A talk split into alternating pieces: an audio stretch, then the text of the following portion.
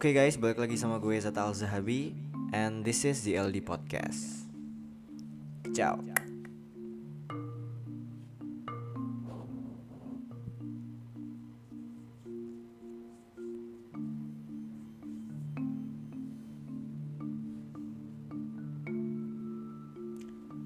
Oke, ladies and gentlemen Di seluruh dunia, seluruh alam semesta dan seluruh multiverse Apa sih? Random banget ini kalimat Kalimat dari mana ini woi? multiverse. Atau gue kesambet apa ini? Oke nih guys, gimana kabarnya? Semoga kalian semua sehat, dalam keadaan sehat Baik fisik maupun pikiran dan juga jiwa ya. Asik. Udah lumayan lama lama banget bahkan sejak gua upload episode terakhir itu udah cukup lama juga ya. Bulan Juni ya kalau nggak salah ya, ya yang gua bahas LGBT itu dan ternyata respon kalian lumayan rame ya yang tertarik dengan pembahasan gua pada saat itu. Ya thank you banget buat kalian semua yang udah dengerin dan udah uh, ikutin terus di LD podcast dari awal sampai sekarang ya. Berarti berapa bulan udah terakhir gua upload? Udah sekitar tiga bulan yang lalu itu ya tiga bulan yang lalu. Dan sebenarnya banyak hal ya yang bisa dibahas uh, ada salah satu yang waktu itu sempat jadi kegaduhan dan sebenarnya ini bukan tentang yang sekarang yang ada sebelumnya bukan tentang kenaikan BBM bukan apalagi yang polisi membunuh polisi bukan itu ya. Ada lagi satu yang tadinya gue nggak mau speak up soal ini ya. Tadi ya gue mau ya udah gue bukan ahlinya biarkan pengamat saja informatika yang mengkritik dan sebagainya gitu. Tapi yang bikin gue terkejut adalah ternyata banyak gitu ya istilahnya aplikasi platform digital yang kena blokir lah sama lembaga ini ya. Kalian tahu lah siapa pelakunya ya. Ya itu Kominprot itu ya yang waktu itu sempat heboh uh, Agustus kemarin ya. Uh, yang dia memblokir beberapa platform digital mulai dari PayPal terus apa namanya Dota beberapa game Steam. Ya. jadi diblokir sama dia jadi dari server Indonesia kita udah tidak bisa mengakses lagi ya. Sama sempat nggak cuma memblokir cuma sebelumnya juga sempat mengancam beberapa aplikasi digital mulai dari Netflix, YouTube, WhatsApp ya. Kalau di thumbnail thumbnail berita itu nggak tahu itu bener apa enggak cuman Netflix katanya akhirnya sudah tidak diblok sudah tidak jadi diblokir karena sudah mendaftar PSE ya. Jadi alasannya itu uh, pendaftaran PSE karena harus ada harus terdaftar dulu di PSE karena itu aplikasi luar. Ya bukan aplikasi Indonesia. Oke gue akan bahas itu sekarang. Ini konten ini konten kritik konten suara hati gue pribadi. Termasuk gue juga mencari beberapa kejanggalan-kejanggalan dari Kominfo ini sejak awal dulu membuat langkah yang luar biasa kontroversial bahkan menimbulkan banyak kegaduhan di media sosial ya. sampai netizen marah sampai di Twitter tuh trending topik blokir Kominfo ya. Karena uh, kita perlu tahu juga bahwa saya aplikasi-aplikasi yang diblokir itu penggunanya itu jutaan di Indonesia ya. Jadi gue nggak tahu apa pertimbangan mereka pertimbangan beliau-beliau ini untuk memblokir. Kalaupun alasannya aplikasi itu belum terdaftar atau tidak legal ya. Dari awal pun seharusnya nggak tahu apakah ini peraturan ini baru. Kalau baru ya wajar tapi ya seenggaknya ada sosialisasi terlebih dahulu gitu ya. Tidak uh, langsung apa langsung diblokir semata apa satu pihak gitu. Karena alasannya tidak mendaftar PSE ya. dan tiba-tiba juga kan waktu itu heboh kasusnya. Jadi si tukang blokir ini ya gue bilang gue bilang ini julukannya yang cocok buat main kominfo itu tukang blokir ya. Banyak lah netizen yang komen netizen yang menyerang kominfo ya wajar lah ya karena itu aplikasi yang sudah mereka gunakan mungkin dua tahun beberapa tahun yang lalu bahkan udah bertahun-tahun mereka gunakan itu mulai dari PayPal, Steam. PayPal itu adalah sistem pembayaran Amerika, sistem pembayaran digital punyanya Amerika ya buat kalian yang belum tahu. Dia bisa uh, berfungsi untuk belanja online ya.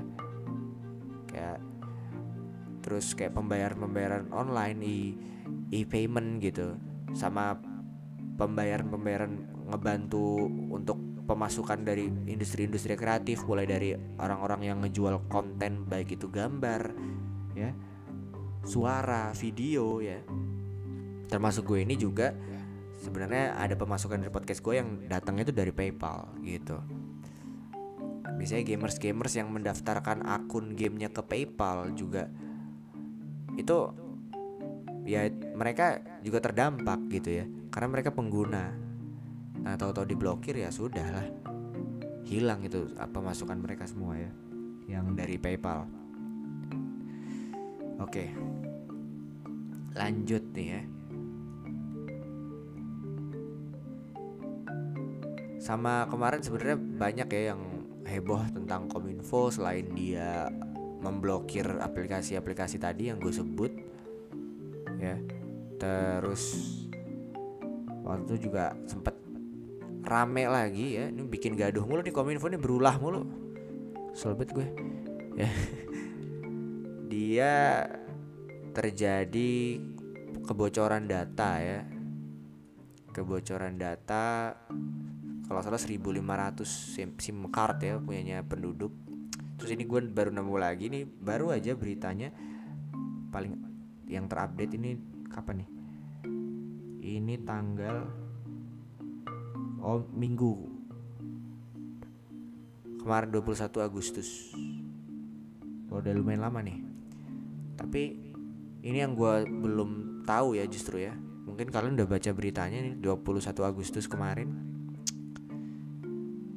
Uh, situs hacker pembocor data PLN tak terdaftar PSE jadi ada hacker yang membocorkan data dari PLN memblokir situs forum bagi data hacker untuk menyusul dugaan kebocoran data 17 juta pelang. Jadi ada data 17 juta orang ya pelanggan pengguna PLN bukan pengguna itu bukan pelanggan itu dalam arti bukan orang belum tentu perorangan ya. Bisa jadi institusi bisa jadi perusahaan pabrik. Itu juga termasuk pelanggan PLN ya dan ini banyak keanehan yang gue baca dari statement-statement beliau gitu terutama petinggi-petinggi kominfo kayak misalnya Pak Johnny G. Plate selaku Menteri Komunikasi ya. Dia memblokir situs hacker. Memblokir situs hacker gimana? Ya, namanya hacker pasti ilegal lah ya. Kan meretas gitu ya. Kecuali tindakan uh, misalnya cyber investigasi, cyber investigator gitu. Ya, itu yang udah misalnya untuk kepentingan investigasi dia masuk ke server berbagai negara. Nah, ini hacker terus atau ada yang masuk ke server kita ya pasti mereka ilegal dong. Harus diblokir ya kan harus diblokir juga. Ini gue langsung mengutip kalimat beliau dan gue juga agak kurang paham gitu ya. Ya kalau misalnya ada dan tidak terdaftar ya diblokir kan harus diblokirnya juga jangan sampai you blokir yang sudah terdaftar. Tuh kan harus dicek harus diaudit dan harus diverifikasi. Situs hacker forumnya hacker nih perkumpulan para hacker mau diblokir uh, jika tidak terdaftar PSE jadi intinya hacker ini disuruh daftar PSE gue nggak ngerti gitu maksudnya PSE kan ini penyelenggara siaran elektronik.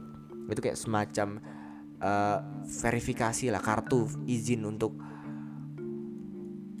data-data aplikasi-aplikasi dari luar supaya pemerintah bisa tahu nih aplikasi atau data luar negeri mana aja aplikasi luar negeri mana aja yang nyimpen data-data orang Indonesia nah itu PSE nah ini para hacker disuruh daftar PSE gitu. Misal gue nggak habis pikir gitu loh. Hacker ini kan memang mereka hobinya begitu kan memang mereka itu yang mereka lakukan ya adalah meretas gitu tanpa izin masuk ke server orang ya tanpa diketahui tanpa izin terus ngambil data ya. Kalau nggak memblokir atau nggak kayak melumpuhkan data kalau nggak ngasih virus supaya data itu nggak bisa diakses ya itu kan hacker.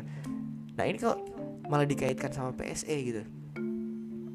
Sebelumnya user bridge forums ya bernama Lolita mengaku memiliki 17 juta data pelanggan PLN memberi 10 sampel. Isinya multi ID pelanggan nama pelanggan tuh itu 17 juta itu ya guys ya. 17 juta itu kalau motor tuh dapat motor apa ya? Itu banyak banget loh gila gue nggak. 17 juta data. Sampai nama pelanggan tipe energi tuh alamat nomor meter itu bocor semua ya. Itulah namanya para ulah hacker. Ketika juga memang kita nggak punya firewall yang kuat apalagi kita juga dikelola oleh ya tadi orang-orang jenius tadi ya mulai hacker disuruh daftar PSE jadi gue nggak habis pikir gitu kalau daftar PSE kan ini ngomongin situs hacker peretas. Hacker kok daftar PSE misalnya. Kalaupun dia daftar PSE terus diizinin gitu buat ngehack situs PLN situs negara. Gue nggak ngerti ya gue namanya mereka sebagai kominfo gitu ya kayak punya device punya punya kebijakan punya regulasi mereka yang menjaga keamanan data-data negara gitu berkontribusi lah ya untuk karena kan mereka yang punya device mereka sebagai medianya lah gitu mungkin bukan mereka yang menjaga data-data kenegaraan sepenuhnya gitu ya mungkin ada BIN ada BSSN tapi mereka yang setidaknya menjebatani gitu loh sebagai kementerian kan minggu unggahan Lolita sudah tidak ada. Specified trade does not exist. Demikian tertulis keterangan situs itu. Ini lanjut lagi Pak si Plat nih ya. Uh, dari Menteri Kominfo ya. Terus beliau melanjutkan pihaknya masih dalam proses verifikasi terhadap situs tersebut. Statusnya tak terdaftar sistem penyelenggara sistem elektronik. Coba dia daftar resmi PSE terus diblokir. Nanti ribut lagi kenapa diblokir sekarang sedang diverifikasi. Bridge Forums. Oh, jadi di Bridge Forums itu yang uh, forum yang salah satunya ada orang yang mengungkapkan bahwasanya ada kebocoran data di PLN gitu. Akhirnya kenapa diblokir situs itu? Karena belum daftar PSE. Kalau siaran pers Minggu 21 Agustus, Kominfo mengaku sudah memanggil PLN untuk berkoordinasi karena ini serius ya guys masalah serius gue, makanya gue juga nggak bisa diem nggak bisa gue jadi gue gue ngerasa gue harus omongin ini di di ZLD podcast karena ini menyangkut data seluruh penduduk Indonesia gitu ya terus ada Direktorat Jenderal Aptika Kementerian Kominfo telah melakukan pemanggilan terhadap manajemen PLN hari Sabtu 20 Agustus untuk meminta keterangan atas dugaan kebocoran data tersebut. Demikian dikutip dari pernyataan itu. Dari pihak PLN, kata Kominfo melaporkan bahwa saat ini sedang dilakukan evaluasi berkelanjutan dengan sistem keamanan cyber PLN. Dan di saat bersamaan PLN juga melakukan peningkatan sistem perlindungan data pribadi pelanggan PLN. Selain itu Kominfo akan terus mereview pemenuhan kewajiban PLN terhadap ketentuan perlindungan data pribadi berlaku wajib serta kewajiban berlaku serta kewajiban lain yang tidak terkait yang terkait sesuai peraturan perundang-undangan. Saya ini pasti langsung dikaitkan sama BSSN ya. Juru bicara BSSN menemukan kesamaan tipe data yang diunggah user Lolita tersebut. Hal tersebut berdasarkan penelusuran awal yang telah dilakukan BSSN dari aplikasi PLN dan sampel data dari pengunggah. Ya, ya jadi intinya memang terjadi kebocoran data ya. Uh, sudah koordinasi juga sama pihak manajemen PLN-nya ya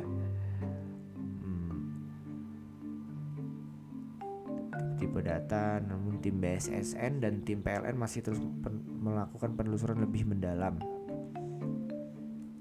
Ini parah sih ya gue nggak habis pikir gitu dan statement-statementnya selalu gak masuk akal gitu. Makanya kalau di IG juga pasti tuh netizen langsung nyerbu tuh kalau si beliau ini ya main kominfo ini mengeluarkan statement karena aneh gitu nih masuk akal PSE lagi PSE lagi yang dibawa. Ini kan udah bukan saatnya untuk formalitas verifikasi dan sebagainya. Ini udah tindakan kriminal menurut gua mengambil data tanpa izin ya kan?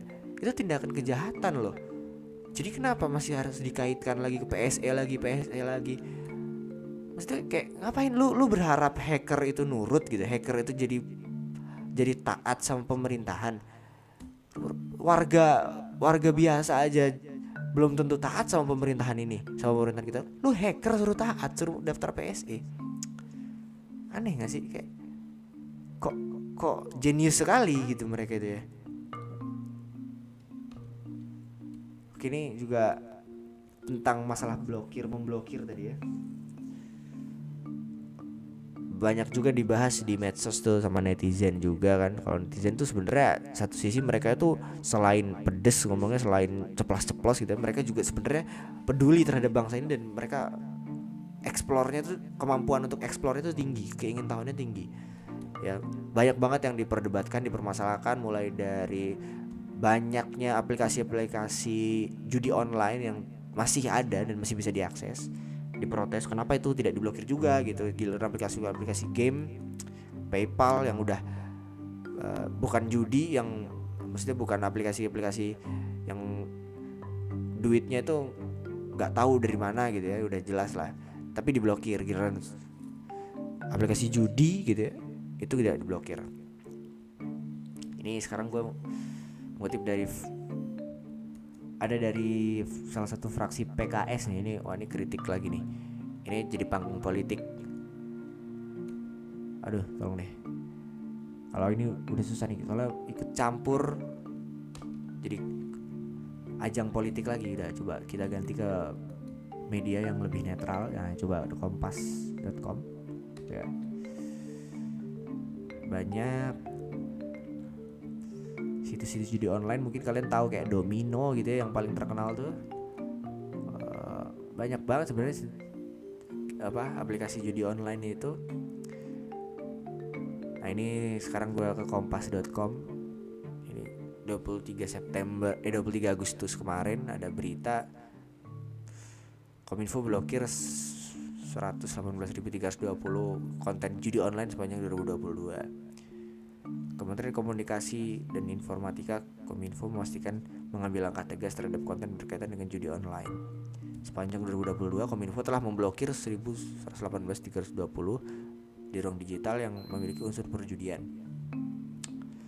Si patroli cyber gokil ya deh pak ya si paling cyber si paling cyber patroli cyber dilakukan oleh Kementerian Kominfo didukung oleh sistem pengawas situs internet negatif atau AIS yang dioperasikan selama 24 jam tanpa henti oleh tim Direktorat Pengendalian Aplikasi Informatika.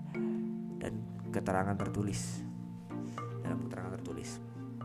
Ia menjelaskan pemutusan akses 1118.320 118.320 konten hingga 22 Agustus. Banyak juga ya 118.000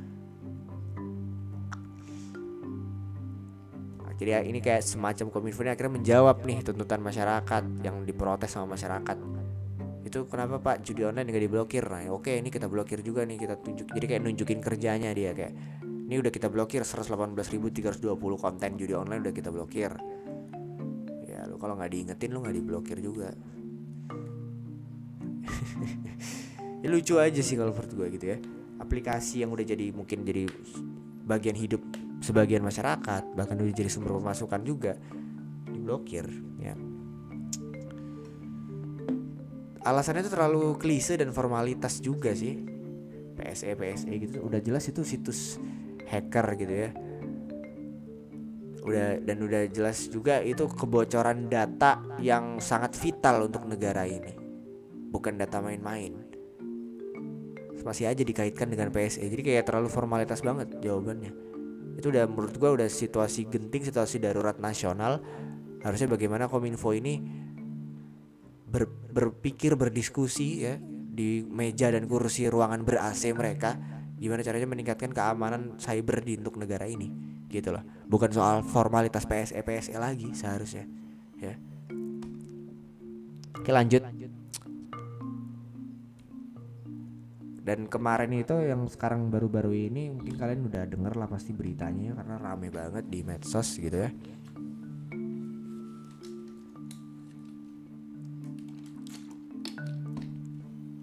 Jadi tentang salah seorang hacker yang kita nggak tahu dari mana sampai sekarang kita belum tahu. Jadi ada seorang hacker yang sangat berani menurut gue dan luar biasa gitu. Dia udah hacker profesional banget yang menghack situs pemerintahan Indonesia membocorkan beberapa data gitu ya. Mulai dari data beberapa ribuan data kependudukan ya sampai data-data pesan apa eksklusif untuk presiden. Itu kan luar biasa ya. Data-data istana pun ada yang diblokir. Meskipun pemerintah kita juga nggak tahu itu data apa karena mungkin emang dirahasiakan untuk khusus untuk presiden dan sebagainya gitu. Jadi namanya hackernya namanya Bjorka ya. Ini viral tanggal ya beberapa minggu ini lah ya September bulan-bulan September ini dia viral ya karena menghack situs pemerintah kita. Nih gua sekarang masuk ke tempo.co ya. Layanan publik tak bayar utang ke negara di stop reshuffle dari kabar reshuffle dari Biorka. Wih, gokil. Jadi si Biorka ini suka juga bikin pesan-pesan yang menohok ke pemerintahan kita gitu ya kayak kritiknya pedes banget ke pemerintahan kita ke kominfo gitu oke nih kita gua baca dulu ya peraturan pemerintah nomor 28 tahun 2022 terbit untuk memperkuat peran panitia urusan piutang negara untuk menagih hak negara. Salah satu isinya PP ini adalah pemerintah tidak menghentikan layanan publik kepada warga yang tak bayar utang ke negara. Berita tersebut paling banyak dibaca sepanjang akhir pekan Jumat 16 September 2022. Berita lainnya adalah Johnny G. Plate ya, Menteri Kominfo tadi merespon kabar dari peretas atau hacker Biorka soal reshuffle kursi Kominfo. Berikut ini berita di kanal ekonomi dan bisnis. Jadi kemudian ini lanjut ya. Jadi intinya sekarang negara menerbitkan peraturan pemerintah baru ya, untuk mengenai pembayar urusan piutang negara ya, peranan negara dalam mengurusi piutang negara mena untuk penagihan utang-utang negara dan sebagainya. Karena dampak dari atau akibat dari dihacknya data-data kita oleh si Biorka ini ya. Macam-macam itu Biorka itu aksinya udah luar biasa. Sampai sekarang juga belum terdeteksi secara pasti gitu ya. Siapa dibalik topeng gitu ya, topeng Biorka itu ada juga statement Biorka itu yang masuk ke Kominfo ada katanya akan ada reshuffle main Kominfo dari Pak Jokowi gitu. Kemudian dijawab oleh Pak Johnny G Plate ya. Menteri Komunikasi Informatika merespon salah satu pesan hacker atau peretas Biorka di forum online Bridge Forums mengatakan bahwa jabatannya akan dicopot oleh Presiden Jokowi kata beliau itu nggak perlu saya komentari ujar dia di rumah dinasnya. Jalan Widya Chandra nomor 27 menurut dia soal reshuffle adalah kewenangan Presiden Joko Widodo bukan dirinya. Bukan pula rakyat dan dia membenarkan kalau atau menyal dan dia membenarkan atau menyalahkan informasi yang disebut Biorka so, kalau soal kewenangan reshuffle kabinet itu kewenangan presiden. Nah ini dia ada benernya di sini. Tumben bener pak. Eh, bercanda pak ya pak bener pak. Saya setuju kalau itu pak. Itu memang hak prerogatif presiden untuk mencopot jabatan menteri ya. Lanjut nih ada lagi dari Kompas. Ini banyak banget sampai sekarang guys beritanya ya. Uh, dari ulah hacker bernama Biorka ini. Dan gue juga penasaran dia ini sebenarnya orang mana dari mana kepentingannya apa gitu ya. Karena dia selalu membuat pesan-pesan menohok itu tapi menohok itu ke pemerintah. Jadi dia kayak membela atau menyampaikan keluh kesah rakyat gitu loh. Kayak rakyat Indonesia berak tahu jangan membodoh-bodohi rakyat jangan menjadi idiot gitu. Keadilan rakyat Indonesia harus uh, harus dijunjung tinggi gitu gitu dia pernah ngomong gitu dalam satu videonya gitu. Terus ini ada tulisan langsung nih untuk pemerintah Indonesia ya dari Biorka Yorka pakai bahasa Inggris tapi ya. Uh, nih gue bacain aja bahasa terjemahannya ya. Awalnya dia menulis lol gitu. Ketawa maksudnya. Hahaha ketawa gitu. Pemerintah Indonesia merasa telah mengidentifikasi saya berdasarkan misinformasi dari Dark Tracer yang telah memberikan layanan palsu kepada pemerintah Indonesia tulis Borka dalam thread tersebut Terus ia juga menyinggung tentang pemberitaan mengatakan bahwa Biorka adalah seorang bocah yang berasal dari Cirebon. Ya waktu itu sempat viral juga. Ada ada orang Cirebon lah ya pemuda masih muda banget. Ditangkap karena diduga itu Biorka nggak tahu itu caranya sistematiknya gimana publik juga nggak tahu. Somehow tahu-tahu dia didatengin dan ditangkap udah diinterogasi bahkan. Cuman belum ditetapkan belum dipastikan. Ya. Jadi si Biorkanya langsung merespon dalam thread itu mengatakan pemerintah juga sudah salah tangkap. Dan kata Biorka, anak ini sekarang telah ditangkap dan diinterogasi oleh pemerintah Indonesia. Untuk Doug Tracer ini adalah kesalahan Anda karena memberi informasi yang salah tuh. Gokil sih Biorka nih. Informasi diunggah oleh salah seorang pengguna Instagram dengan handle Vault Anonim. Menurut Biorka, akun Vault Anonim hanyalah seorang pengguna yang ingin bertindak layaknya hacker seorang hacker wannabe juga memberi informasi yang salah di Instagram. Saya tidak pernah punya akun TikTok dan atau Instagram. Lol. Gokil. Terus ini ada juga pernyataan keterangan dari Pak Mahfud MD ya selaku Menko Polhukam Rabu kemarin tanggal 14 September mengatakan bahwa pemerintah melalui Badan Intelijen Negara atau BIN dan Polri mengidentif telah mengidentifikasi hacker Biorka. Tadi katanya salah tangkep. Katanya belum pasti. Emang identifikasinya telah mengidentifikasi berarti kan sudah tahu pasti kan kalau sudah diidentifikasi. Emang gimana sih ah? Tuh nih ya, kita lihat statementnya Pak Mahfud MD. Kami terus menyelidiki karena sampai sekarang ini memang gambaran-gambaran pelakunya sudah teridentifikasi dengan baik. Wih, si paling ngerti oleh BIN dan Polri, tetapi belum bisa diumumkan. Nah, itu dia. Kenapa belum bisa diumumkan gitu? Ya, rakyat perlu tahu dong ini kan berkaitan dengan data-data kependudukan seluruh rakyat Indonesia. Ya ada masalah apa kenapa belum bisa diumumkan gambar-gambar siapa yang di mananya siapa dan di mananya itu kita sudah punya alat untuk melacak itu semua.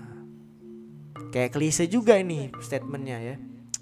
Ya kalau dilacak dilacak. Kalau misalnya udah teridentifikasi dengan baik berarti udah tahu identifikasi itu kan artinya mende, apa ya mengetahui secara pasti gitu. Arti kayak misalnya gue ngelihat suatu objek atau benda ini di depan gue ada laptop. Ya gue tahu itu laptop gue akan ngetik gue akan buka Google. Nah itu itu identifikasi. Kalau misalnya tadi Toto nangkep anak muda dari Cirebon ya kan? Terus belum tahu pasti juga. Dan susah juga kalau misalnya ditanya kamu hacker ya? Mana ada hacker ngaku? Ya gak sih? Gak ada lah. Kamu maling ya? Iya pas saya maling ayam. Nggak ada. Segoblok gobloknya orang dia nggak ada yang ngaku. Jadi susah kalau ini cybercrime ini memang harus dibuktikan secara data mulai dari itu rekaman entah itu rekaman suara, rekaman pengaksesan situs, rekaman tulisan teks. Apa yang membuat dia apa yang membuat kita menuduh dia pelakunya? Nih ada rekamannya, ada rekaman aksesnya, ada rekaman percakapannya, kalau nggak ada rekaman uh, teksnya nih. Ya gitu. Ya. Kalau misalnya sudah tahu pasti ya sudah udah jelas buktinya ya langsung ditangkap. Gak perlu ditanya lagi. Apalagi kalau misalnya dia bener pelakunya ya sudah harusnya ditindak. Karena yang dia lakukan itu kejahatan luar biasa masuknya kalau sampai sekarang belum ketemu ya kita nilai sendiri kinerja pemerintah kita ya kan? Gue bukan masuknya untuk nyalah-nyalahin atau gimana? Bukan. Kan ada yang ngomong jangan salah-salahan dong. Ya bukan salah-salahan masalahnya itu kan jutaan puluhan juta data penduduk Indonesia ya.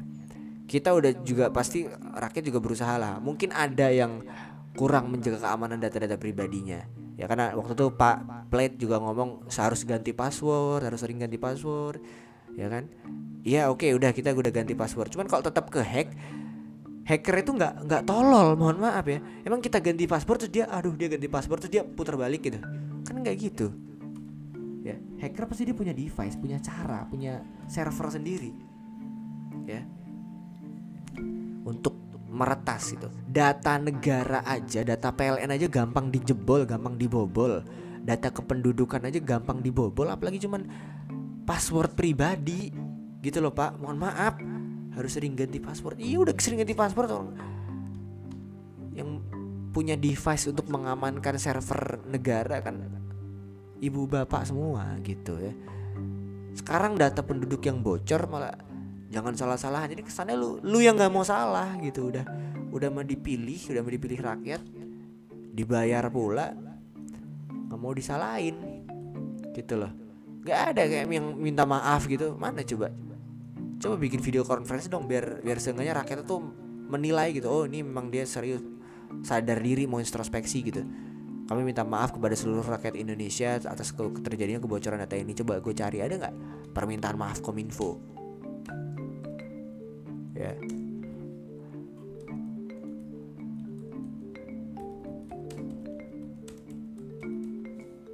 Mana nah udah minta maaf akhirnya akhirnya lu mana coba gue lihat lihat gue soalnya selama ini tuh yang di, ditekankan tuh PSE PSE ganti password Dear gamer kominfo minta maaf Tuh. Aduh. Mohon maaf teman-teman pemain game saya. ini lama nih. Ini pernah di screenshot teman-teman gue dijadiin story ini. Salah satu juru bicara Kominfo ya.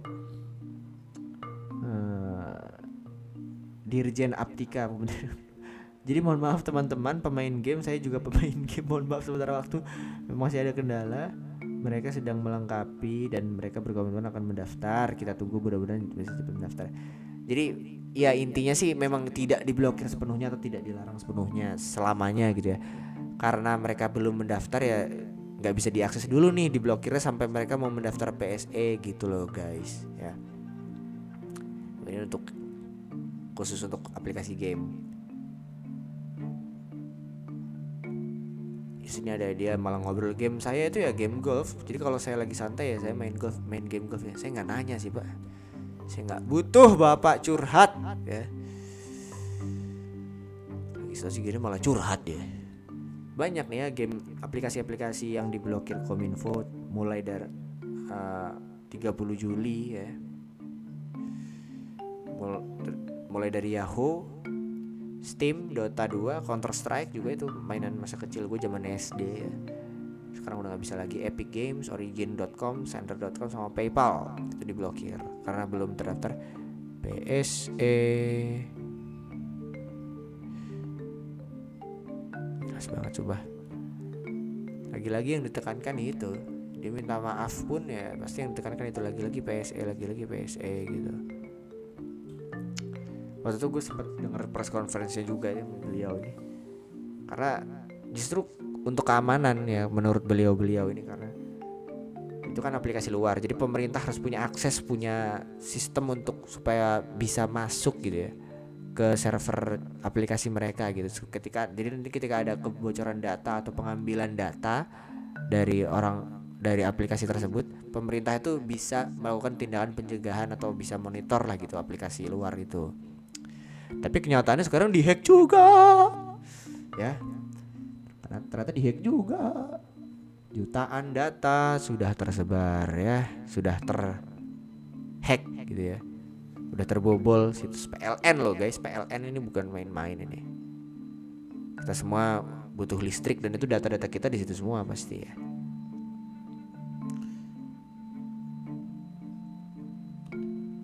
Baik banget sih kayak dan hacker Bjorka ini kalau misalnya gue juga berharap kalau misalnya dia sudah tertangkap gitu ya, dia berani speak up dan ngomong ke rakyat Indonesia sesuatu yang membangkitkan semangat rakyat Indonesia dan juga kalimat kritik yang bisa menyadarkan pemerintah juga gitu karena ini masalah serius jadi tidak boleh disepelekan ya. apa pun itu ya namanya kita bernegara kalau ada masalah kayak gini ya peran rakyat itu ya mengkritik dan memprotes gitu ya. Jadi tolong jangan artikan kritik sebagai kebencian. Jangan hate speech. Itu hate speech, hate speech nggak ada hate speech. Hate speech itu ketika berkaitan dengan cara subjektif. Ngomongin suku itu ngomongin agama udah bawa-bawa kayak gitu tanpa dasar tanpa argumen apa pun cuman mengatasnamakan sara suku agama ras itu baru dikatakan hate speech kalau misalnya ini adalah kesalahan yang nyata contohnya kasus kominfo ini ya. Itu jutaan orang pak bu yang terdampak ya guys. Banyak banget yang terdampak. Ya kita harus sampaikan kritik ini gitu. Ya. Ini aneh juga gitu. Waktu di IG kalian pasti tahu lah ya ini trending topik karena konyol. Kadang kominfo ini konyol banget gitu. Statement-statementnya tuh konyol. Mulai yang paling konyol adalah me menghimbau hacker. Kalian udah tahu kan? Yang kominfo menghimbau hacker gitu. Jadi hacker ya katanya kalau bisa jangan menyerang tuh. Kebanyakan nonton Dora nih si bapak nih. Swiper jangan mencuri swiper jangan mencuri. Nggak gitu cara mencegah maling ya ditangkap dilawan gitu ya. Dilawan dikasih barrier yang kuat gitu ya servernya. Ini hacker disuruh kalau bisa kamu jangan menghack ya. Aduh. Sebuah pemerintahan atau bukan pemerintahan sebuah kementerian yang sangat pengasih gitu ya. Hacker aja dihimbau loh. Hacker aja di dikasih tahu secara lemah lembut. Apalagi kriminal-kriminal yang lain yang dibawa hacker itu pasti sangat lemah lembut. Ya kan? Kalau bisa jangan jangan menyerang. Duh, di Allah. Ada maling pak. Kalau bisa jangan maling ya pak gitu. Lu, coba aja lu masuk gitu ya guys gitu ya. Coba kalian masuk ke kandang singa. Terus kalian depan singanya ngomong kalau bisa kamu jangan makan aku ya. Kan tolol ya kan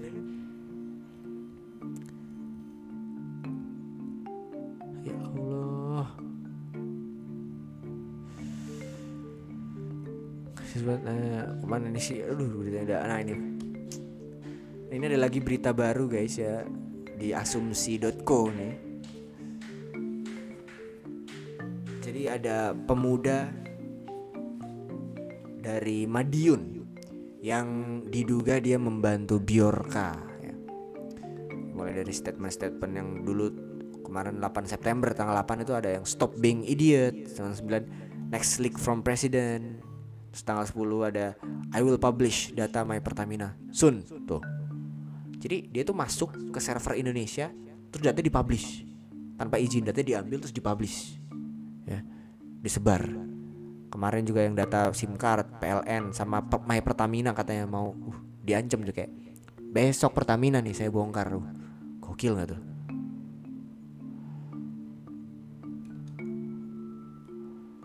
Ini ada siapa nih? Ungkap juru bicara divisi humas Polri Kombes Adeyaya. Mengatakan motif MAH adalah agar Biorka terkenal. Alhasil satu unit kartu SIM dua unit ponsel dan KTP tersangka disita sebagai barang bukti. Namun MAH tak ditahan kepolisian dia pun dipulangkan ke rumahnya. Jadi kayak ngebantu lah bukan pelaku utamanya gitu ya gokil gokil gokil. Makin ke sini komentar netizen yang mengal gua sorot nih. Ada yang komen radar Banjarmasin nih komen. Ini situs akun berita juga. Mungkin bantu bikinin es biar mas biar kagak kehausan saat kerja. Komentar lucu-lucu anjir kalau lucu baca komen.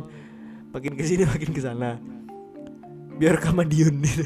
Ah pagi yang cerah? Saatnya berjualan. Es mencari nafkah. Sesampai di pasar tiba-tiba diciduk. Loh. Loh apa iki pak. Esku mencair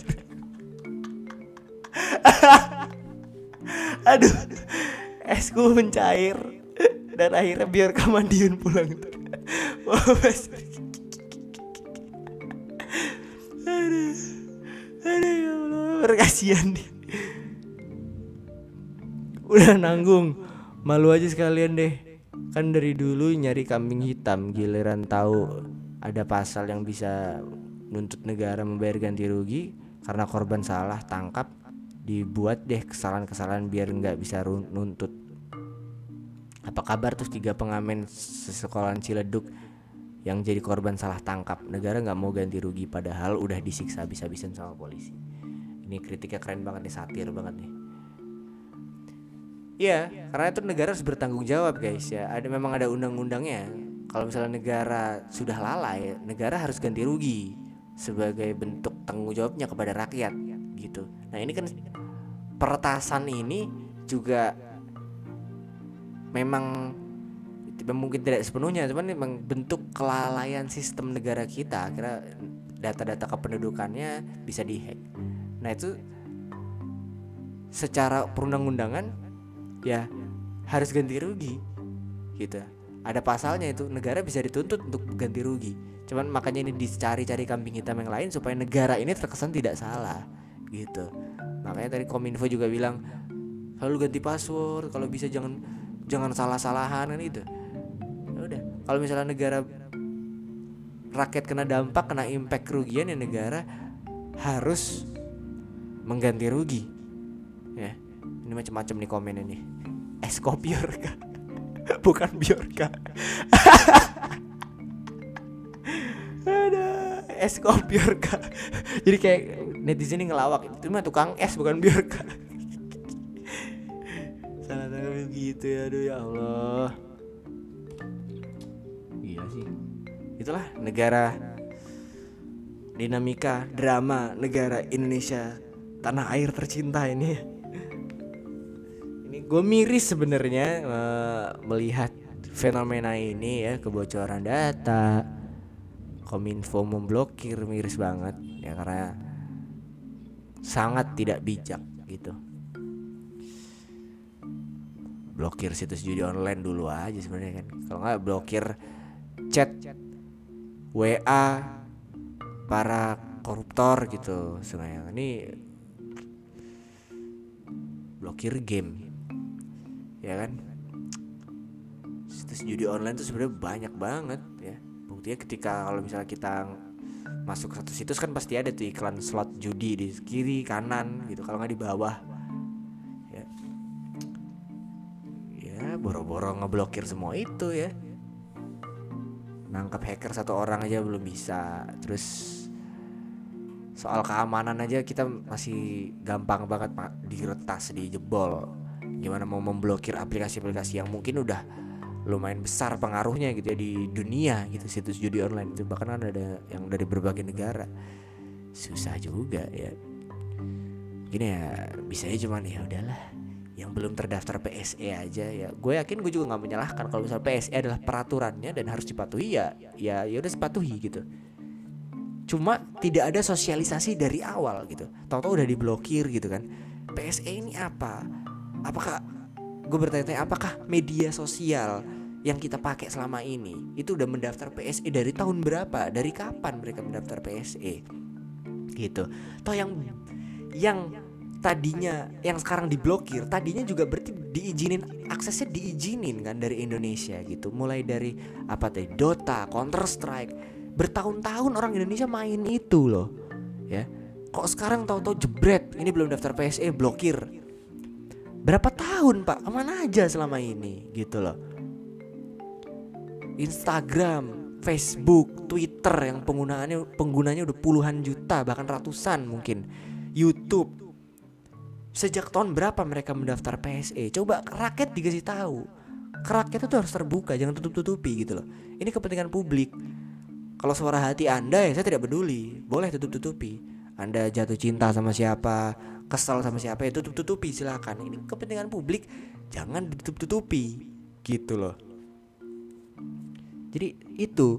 PSE ini sejak kapan berlaku? Fungsinya untuk apa? Aplikasi mana aja yang sudah daftar PSE dan sejak kapan mereka daftar PSE kenapa aplikasi-aplikasi besar Counter Strike Dota 2 itu terutama PayPal itu yang udah lumayan lama di Indonesia. Udah ada mungkin 5 sampai 10 tahun di Indonesia dan penggunanya sudah cukup banyak. Ternyata belum terdaftar PSE kemudian tahu-tahu diblokir gitu loh. Apakah ada sosialisasi dari awal gitu? Kalau ada sosialisasi dari awal gue yakin semua aplikasi itu saya yakin semua aplikasi itu akan daftar ke PSE kalau ada sosialisasi dari awal terbuka transparan gitu dan ke masyarakat juga ke rakyat juga supaya rakyat ini tahu kenapa nih diblokir gitu loh. Biar rakyat gak timbul kecurigaan. Ntar kalau rakyat curiga berasumsi berasumsi dituduh lagi. Ujaran kebencian lagi. Nggak boleh lagi. Hoax lagi. Bukan hoax anda yang nggak kasih tahu informasinya secara benar.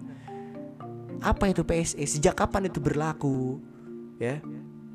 Sejak kapan berlaku? Apa pentingnya? Aplikasi-aplikasi kita yang kita, yang kita pakai selama bertahun-tahun ini sejak kapan mereka daftar PSE kenapa aplikasi yang udah lama ternyata belum terdaftar PSE itu baru diblokir sekarang dan dikasih tahu sekarang juga? Belum daftar PSE Counter Strike pak. Dota itu kan waktu bapak ABG juga masih nggak main begituan kalau nggak pas masih kuliah lah gitu. Masa nggak tahu game kayak gitu? Itu kan game gede Counter Strike Dota itu. Toto dia ternyata belum daftar PSE ada nggak sosialisasi dari awal gitu loh? Kalau ada sosialisasi dari awal dari pihak ke pihak developernya dari jauh-jauh tahun sebelumnya bertahun-tahun sebelumnya sejak aplikasi apa PSE ini diberlakukan ini ada PSE peraturan sekian sekian sekian ini adalah perangkat untuk memberi izin dan sebagainya. Kalian aplikasi luar harus daftar ini dulu untuk masuk ke negara kita. Kalau misalnya ada ada sosialisasi itu dari awal saya yakin gak akan ada kayak gini-gini gitu loh. Baru 2022 pak ke mana aja? Itu loh pertanyaan saya ya udah guys. Sorry guys. Agak agak terbawa emosi gue karena ini data banyak orang gitu ya. Yang rugi itu banyak orang jutaan orang gitu ya. Termasuk gue di salah satu di antaranya gitu ya yang salah satu dapat esensi atau insentif dari PayPal sekarang udah nggak bisa lagi ya. Oke guys. Thank you banget yang udah dengerin episode kali ini dari awal sampai akhir ya. Semoga podcast ini juga didengarkan oleh mereka yang punya kursi mungkin di negara di politik ini bentuk kritik saya sebagai warga negara biasa. Saya bukan siapa-siapa. Saya hanya konten kreator biasa. Ini bentuk kritik sebagai kita negara yang berdemokrasi. Gitu ya. Oke okay guys semuanya teman-teman.